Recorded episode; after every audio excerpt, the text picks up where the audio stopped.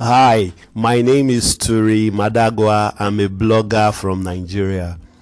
In this short piece, I want to talk about the power of showing up. If you are offering any services or you are selling a product offline and online, you need to get a lot of attention so that a lot of people will know what you are doing.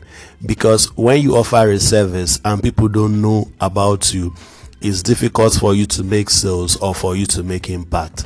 Now, in order for you to show up, because presently we are now in an uh, attention economy, for you to show up like that, you need to make an arrangement for you to be consistent you need to get a good service you need to be consistent on a daily basis if possible so that you put your services or your products in the mind of your listeners or in the mind of your consumers or in the mind of your buyer.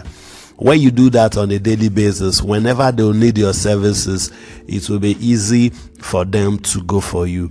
So when you show up your services go up. When you show up your services go up at all time.